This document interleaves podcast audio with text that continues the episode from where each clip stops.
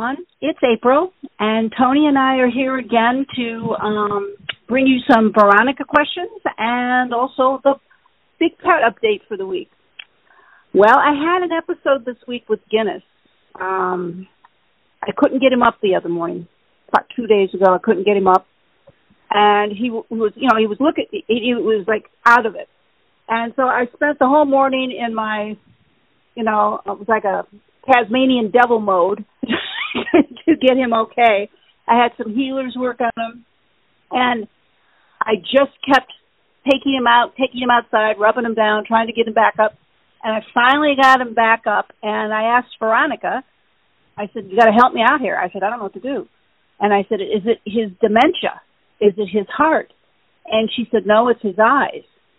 And what had happened was is that he has an eye injury, and he's got a cataract over this one eye, and the other, the cataract starting on the other one. So he is kind of going blind a bit, but apparently it got worse. So I called two of my healer friends, and they worked on him, and he slowly came around with their energy work on him, and me just persistently, you know, engaging him. He went to sleep, and he woke up this morning, and my God, it's a different dog. And one interesting thing that happened, um, my two healer friends, they said, well, what we did is we went in and we asked to remove, you know, to loosen up the cataract so he could see. So this morning at six a.m., I'm taking Guinness demands to go out. He wakes up and wants to go out and go to the bathroom, so I took him outside. And the sun is starting to come up, and I'm looking at his eye, and it looks funny. So I went over to it, and there were brown splotches, like his regular eye underneath, and there was like four little round circles where I could see his brown eye underneath this sort of white marble cataract that he's got going on in that eye. He can see better. He's not running into things. He's not um, unsteady on his feet. He's a little bit more deliberate this morning. And he appears to be back up and running. He took his meds. He's eating his food. He's, you know, disciplining the cats and the other dogs. He's telling everybody off. Back to Guinea. You know, Mister Guinness is back in the building. The energy work obviously did something, because this has been like a, he's, that one eye has been like a marble, a white marble, for at least two years. Now, it's a cataract, and it can be removed surgically. Now, if he was younger and not nineteen, I would take him in to have the cataract removed. But I took him to an eye specialist, and he said, you know, he's just way too old to put him under sedation. He won't make it, or it's a good likelihood he won't make it. So we, he's just going to have to live with that. And it's okay, because he's with me constantly, and he doesn't run off by himself, so I kind of look out for him all the time. This is the first time I think he's seen so well in the past two years. And I can see his little dark brown eye peering out at me from under the little holes in this cataract. I am blown away. So crises averted.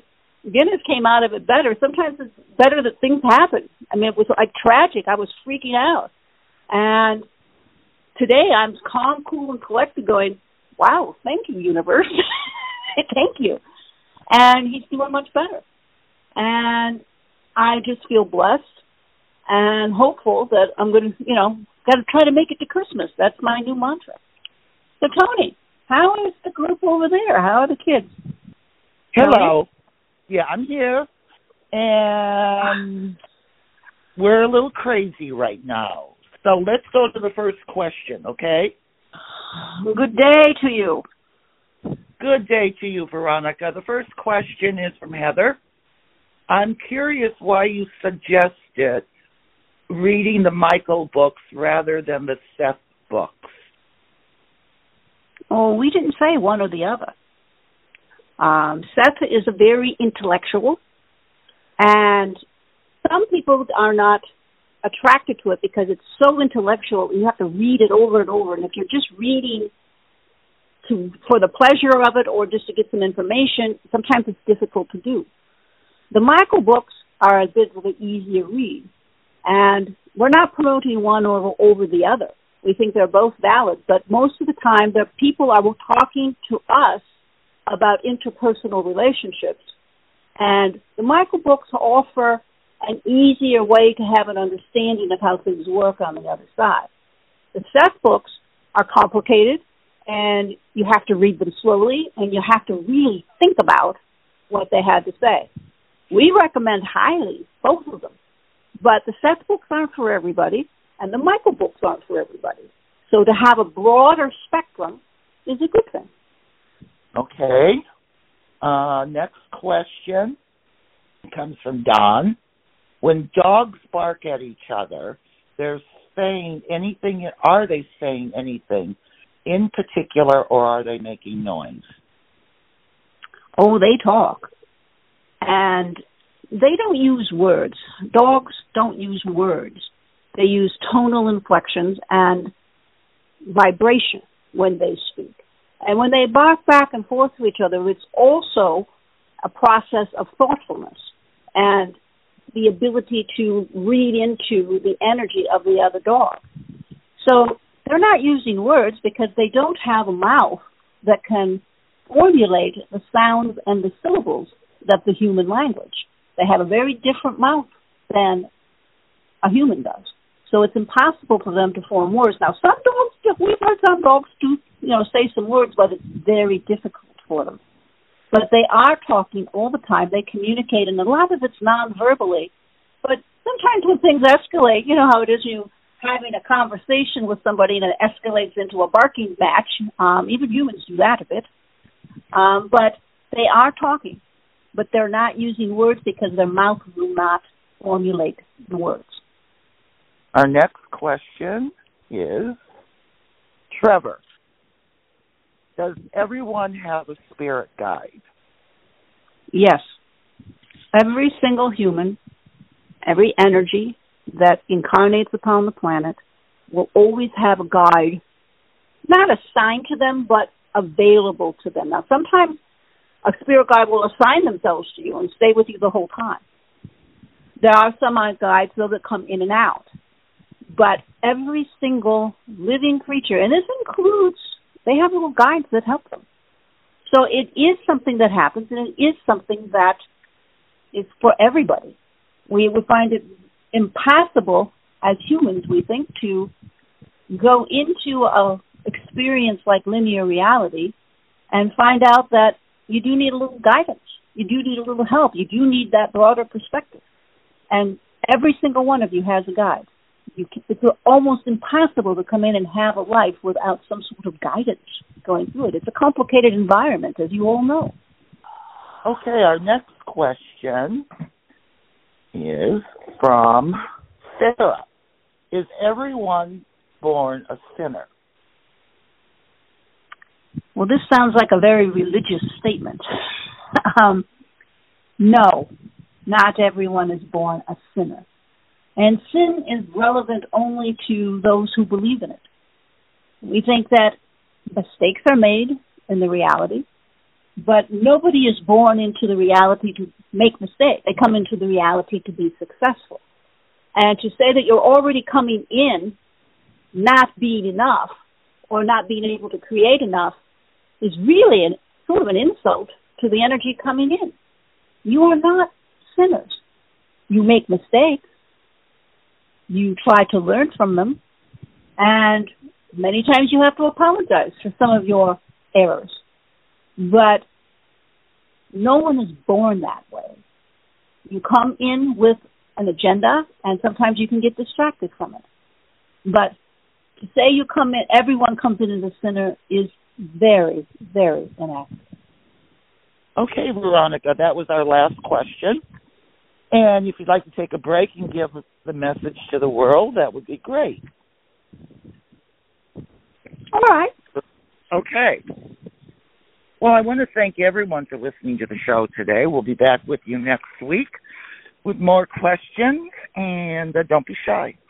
Write into inner whispers radio dot com. And that's I N N E R, whispers radio dot com. Are you there, Veronica?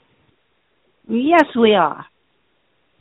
So today is a good day to look around at all the things that you have and all the things you've created and become full of gratitude about what you were able to accomplish and what you're able to create. Nothing is too small. Nothing is so unimportant that it doesn't deserve a thankfulness from you. Being grateful by be acknowledging what you have created is a very important thing. It helps you create more. Many times you can get into linear reality and get caught up in all the physical stuff and the dramas and the people and forget why you're there. You're here to make a creative moment. You're here to grow and evolve. And when you are successful, show some gratitude to yourself for being focused enough to be able to do it. There needs to be more thankfulness and gratefulness in the world. By bringing more to, to the reality consciously is a very important endeavor. So every day, take a look at what you've done. Take a look at what's been created or you experienced. Pick up the stuff that really feels good to your heart and give thanks for it. Stuff that you didn't do so well, give yourself the encouragement and that thankful energy to be able to help you to go back into the reality the next day and prop up and fix the things that didn't go so well. You all have the ability to create your reality in a very positive way. If you get derailed, go through it and find the things that are good and be thankful and grateful, and then take that thankful energy with you when you go to create again. It's an easy process, but sometimes the linear reality can get all tied up with dramatics and silly things, and you forget. So today, look at your life, look at the things around you, and pat yourself on the back a little bit and say, look, I did that well. I'm, I'm proud of myself. And that will help you to continue that process and that vein of thought and create more wonderful things. Decide you're going to do it. To give it a go. See what happens. We don't think you will be disappointed. All right. Thank you, Veronica. That was a great message. And I want to thank everyone for listening to the show today. We'll be back with you next week with more questions. Until then, bye-bye.